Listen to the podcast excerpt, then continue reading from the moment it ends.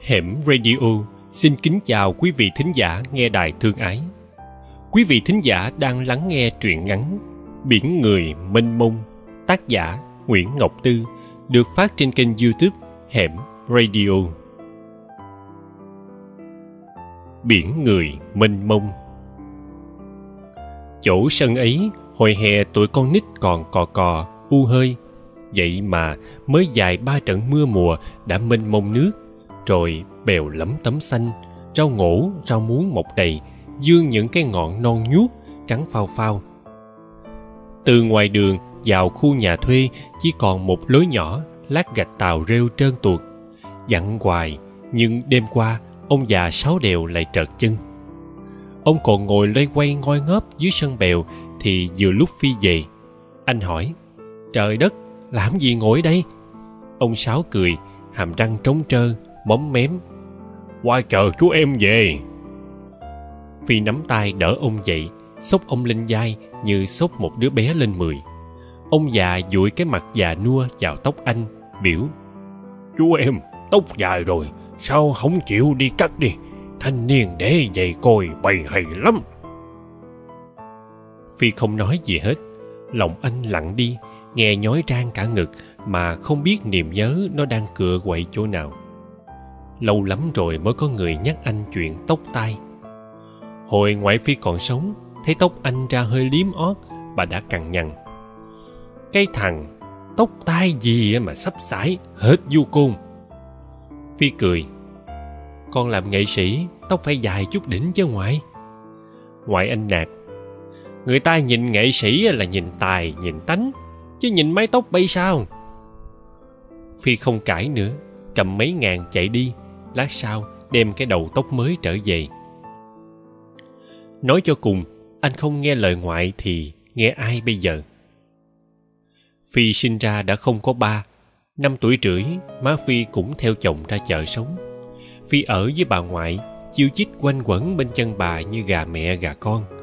Thấy phi suốt ngày tha thủi một mình, ngoại biểu đi hàng xóm chơi. Phi lắc đầu, đi đâu ai người ta cũng bảo giống ông hiểu nào trưởng đồn dạm mắm nào á con giống nước lã người dân mà ngoại.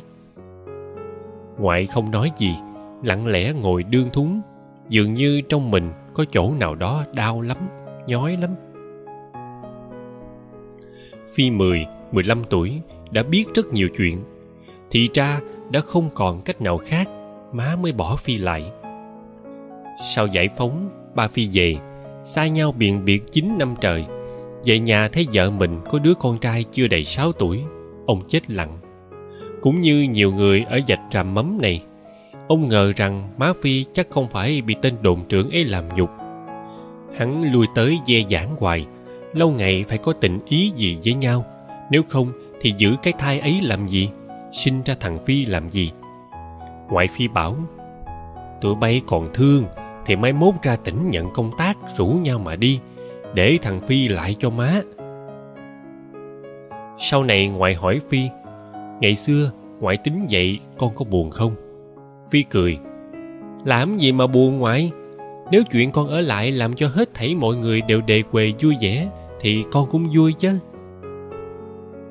Má cũng hay về thăm phi, thường là về một mình. Tất bật vội vã không làm gì cũng vội vã lần nào cũng hối hả kéo phi vào lòng hỏi còn tiền xài không? Lúc rài học hành thế nào? Có tiếp ngoại giót nang hay không? Sao mà ốm nhôm vậy? Rồi từ từ má chỉ hỏi anh chuyện tiền xài thôi. Hết cấp hai, phi lên thị xã mướn nhà trọ học. Một năm mấy lần lại nhờ má đi họp phụ huynh.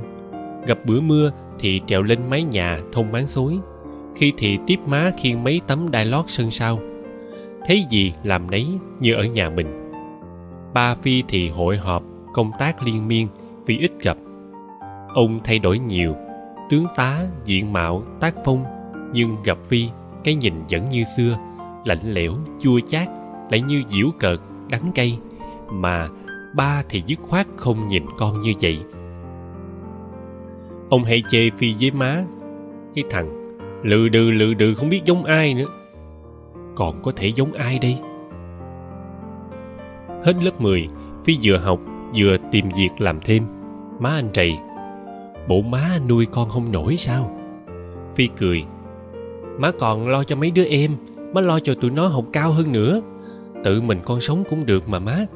Hồi con mới dài ba tháng tuổi, lúc biết lật, có khi quăng cái đích không qua, không phải ngoại đã biểu má đừng đỡ tiếp, để sau này làm việc gì con cũng tự làm được đó sao? Rồi phi thôi học, đi theo đoàn hát má anh giận tím ruột bầm gan. Ai đợi ba mày làm tới chức phó chủ tịch, không lẽ không lo cho mày một chỗ làm tử tế? Sao lại giác cây đờn đi họ hát lông bông? Làm vậy khác nào mày làm ông mất mặt? Chỉ ngoại phi là không trầy ngoại anh hỏi bộ làm nghề đó vui lắm hả con? Thoải mái chơi gì? À phải rồi. Hồi xưa má con đẻ rớt con trên bờ mẫu. Mở mắt ra đã thấy mênh mông trời đất rồi bây giờ bị bó buộc, con đâu có chịu. Phi chỉ cười cười mà không nói. Hồi còn ở đoàn cải lương bông tràm thì vui, đóng vai quân sĩ cũng vui. Rồi đoàn giải thể, phía bên ca múa nhạc nhận phi về. Mùa nắng thì đi nông thôn, mưa ở lại thị xã. Bạn đồng nghiệp rủ phi đi hát rong ở mấy quán nhậu, nhà hàng, chạy show đám tang, đám cưới. Chỉ thiếu điều ôm cái thùng kẹo kéo ra ngoài đầu chợ vừa hát vừa rao thôi. Mà ban đầu thấy ê chề, tuổi cực lắm. Bây giờ thì không bỏ được, vì được sống tự do tự tại, được hát để dơi nỗi lòng, chứ không hẳn vì đôi ba chục ngàn bồi dưỡng mỗi đêm. Nếu không có hợp đồng đi hát xa, thì ba giờ chiều, phi giác cây đợn ra quán, đến tận hai, ba giờ khuya mới về. Lúc về đã say, thì khách người ta mời mỗi bàn mấy ly, nào bia, nào rượu trộn lẫn lại, làm gì mà không sai. Sai rồi, hát nghêu ngao trên đường về. Nhờ vậy mà người ở xóm lao động nghèo này biết thằng phi nghệ sĩ vẫn còn ở đây. Trong căn nhà cửa trước lúc nào cũng khép im ỉm. Ở trong cái tổ bê bối của mình, phi ngủ dùi đến trưa hôm sau. Ngoại biểu anh cưới vợ hoài, nhưng phi nghĩ mãi, có ai chịu đựng được anh chồng lang thang say xỉn như mình? Hồi còn là một hòn máu thoi thót, anh đã làm khổ bao nhiêu người rồi. Bây giờ lấy vợ, không phải lại làm khổ thêm một người nữa sao? Rồi ngoại phi nằm xuống dưới ba tấc đất, đôi bông tai bằng cẩm thạch ngoại để dành cho cháu dâu, vẫn còn nằm im trong học tủ thờ. Còn một mình, anh đâm ra lôi thôi. Ba mươi ba tuổi rồi mà sống lôi thôi ba mươi ba tuổi rồi mà còn nghèo hoài. Nhiều bữa trời mưa thức dậy thì không thấy đôi dép đâu. Cái thau nhựa bể dành dành để giặt đồ đúng đỉnh trôi lại. Bèo theo nước mơn mang mấy cái chân giường. Ngó cảnh nhà, phi tự hỏi, mình sống bê bối từ hồi nào vậy cả? Từ hồi nào thì phong trần, bụi bặm, khắc khổ, ăn bận lôi thôi, quần jean bạc lỗ chỗ lại rách te tua áo phông dài quá mông, trâu ria rậm rạp, móng tay dài, tóc dài. Từ hồi nào muốn soi kiến phải lấy tay dẹt mớ râu tóc ra như người ta dẹt bụi ô rô không biết, có ai la rầy, có ai để ý đâu mà biết. Má anh lâu lâu lại, hỏi anh đủ tiền xài không? Bà có nhìn anh, nhưng không quan tâm lắm chuyện ăn mặc, tóc tai ngoài ngoại ra chỉ có ông già sáu đều nhắc anh chuyện đó. Ông già sáu mới dọn lại thuê một căn chung vách với nhà phi. Ông cũng nghèo lúc chuyển đến đồ đạc chỉ gói gọn trong bốn cái thùng cạc tông. Dọc đường rớt đâu mất một cái thùng đựng mùng mền quần áo nên chỉ còn bộ đồ duy nhất dính dạ. Ai cũng ái ngại ông sáu phủi tay cười. Ừ, thôi của đi thay người ba thứ đó mà nhầm gì? Mất con quỷ này mới tiếc nè. Ông chỉ tay vô cái lồng trùm vải xanh, dở ra nhìn thấy một con bìm bịp chỗ nào cũng đen trũi trừ đôi cánh màu xám. Đám trẻ xúm lại, bảo nhau, ngộ quá ha, nó hót sao vậy? Bậy, bìm bịp nó đâu có hót, nó kêu. Tiếng của nó phát ra từ trong cổ họng này nè, giọng nó âm lắm tiếng kêu phát ra từ tấm lòng mà. Mấy con chim há mỏ ra hót lách chách thấy vậy chứ không chân tình đâu. Rồi ông già dừng lại, nuốt nước miếng, hạ giọng. Con người ta cũng vậy thôi à. Đám trẻ nấn ná chờ hoài, mãi con bìm biệp mới cất tiếng kêu. Tụi nó tiêu nghỉu. Kêu gì mà buồn thấu trời? Ông già cười hỉ hả. buồn buồn hả? Buồn chứ sao không? Trời sinh ra cho nó con mắt đỏ như không vậy, không buồn sao được? Lúc đó, phi vừa ngủ dậy, đứng lặng, lắng nghe tiếng bìm bịp buồn buồn xa dời dợi trong ánh nắng chiều. Phi nhớ triền dừa nước xanh miết ở trước nhà ngoại mình, nhớ đứt ruột. Lúc đó ông già đang mặc độc cái quần tà lõn đã xoăn cón ngồi giặt bộ đồ kaki màu cước ngựa thân hình nhỏ quắt quằn quặt chép miệng. Con trời vật này lại kêu bậy giờ này con nước đang chuẩn bị rồng sát đáy. Qua rành con nước tháng ba này qua mà nó bỏ sông lâu quá rồi. Chú em mày nhớ quê hả? Phi gật đầu ông già rủ. Vậy à, chút nữa qua nhà qua nhâm nhi mấy ly chơi. Phi không ngần ngại nhận lời. Người ta buồn nhất cô đơn nhất là khi ngủ dậy và khi ngoài trời đang nắng tráo mà không biết phải đi đâu về đâu. Nhà ông sáu có sẵn rượu nhưng ông bảo không phải ông ghiền. Sẵn rượu để gặp tri âm nhâm nhi chút chơi. Ờ, qua thích chú em qua mới mời. Đi lại vài ly ông già hỏi chú em đang đau ở trong tâm phải không? Chỉ có người đau mới uống từng chút như vậy thôi. Phi cười. Anh vốn ít lời, lại không thích kể lể chuyện mình. Ông già lại không ép. Ông nói, nỗi buồn như cái ao, càng đào càng sâu. Ai ác làm gì? Mà cái ông già này chắc cũng đang đau, cũng uống từng chút một đó chứ. Và uống tới chừng nào đó, ông già còn gõ chén ca chớ bìm bịp kêu nước lớn chớ em ơi buôn bán không lời chớ buôn bán không lời chèo chống mỏi mê. Giọng ông già nghẹt mũi tựa như khóc rồi ngoảnh ra sân vắng ông già chắc lưỡi. Ơi tới sáng mai không biết đồ có khô kịp hay không đây? Phi vệ lục lọi cho ông vài ba cái quần tây với áo lẻ. Lúc trở qua đã thấy ông già treo bộ đồ trước mặt vừa uống vừa quạt dáng điệu vừa trịnh trọng vừa nhẹ nhàng nâng niu như đang quạt cho người yêu mình. Sáng sau lúc phi còn đang ngủ thì ông già sáo dỗ dách. Quả đi nghe chú em nhớ dòng chừng con quỷ sứ dùng quá nghe. Phi chợt tỉnh bàng hoàng. Đó là lúc anh đang mơ màng nghe tiếng mưa long tông trên mái nhà. Phi đang thèm ai đó gọi mình thức dậy. Đợi qua cơn xúc động thì ông già đã đi xa rồi. Ông sáu đèo làm nghề bán vé số. Có tối, ông gặp phi ở ngoài quán. Lúc thì cho hay, sao phơi giày mà để mưa ướt mem vậy? Sao đồ ăn không chịu đậy kỹ, để mèo vô ăn hết cá chiên rồi? Nó còn tha cái đầu qua nhà qua. Nhưng lần nào ông cũng đứng nghe anh hát, hết bản vỗ tay xong, ông cũng bo. Không phải cái kiểu kẹp tờ giấy bạc giữa hai ngón tay rồi phe phẩy trước mặt anh. Ông từ tốn, rút trong túi ra tờ giấy bạc hai ngàn, nhét vào túi phi, rồi cài nắp túi cẩn thận, trân trọng như trân trọng người nghệ sĩ. Trời trở chướng ông sáu than đau nhức mình. Phi qua nhà cạo gió cho ông, lần theo những chiếc xương gồ ra trên thân mình nhỏ thó, ốm teo. Phi buộc miệng, bác sáu ốm quá. Ông già sáu cười. ờ, tính chết mấy lần rồi nhưng còn mắc nợ đời. Nợ thì phải trả cho bỏ đi đâu. Thứ nhất là nợ cái con quỷ sứ này nè tội nghiệp. Ông kể có lần ờ, định đem con miệng biệp cho người ta. Cậu đó cũng tử tế lắm nghe. Bữa đó nhậu cườm cườm rồi qua với nó mới bàn về rượu. Ờ, à, qua nói ờ, chui chuối hột mà ngâm rượu uống say lúc nào không biết. Nó mới cãi bìm biệp ngâm rượu mới thiệt là ngon. Qua thôi, sau này à, có ông cán bộ giàu lắm, mua giấy số của qua hoài. Nghe kể con bìm biệp ổng xin qua đem lại, nhưng cả tuần nó không kêu tiếng nào. Thấy qua lại thăm, nó nhìn đứt ruột lắm. Qua mới xin lại đem về. Mấy thứ quê mùa như nó, ở nhà lầu thì không có cất tiếng được.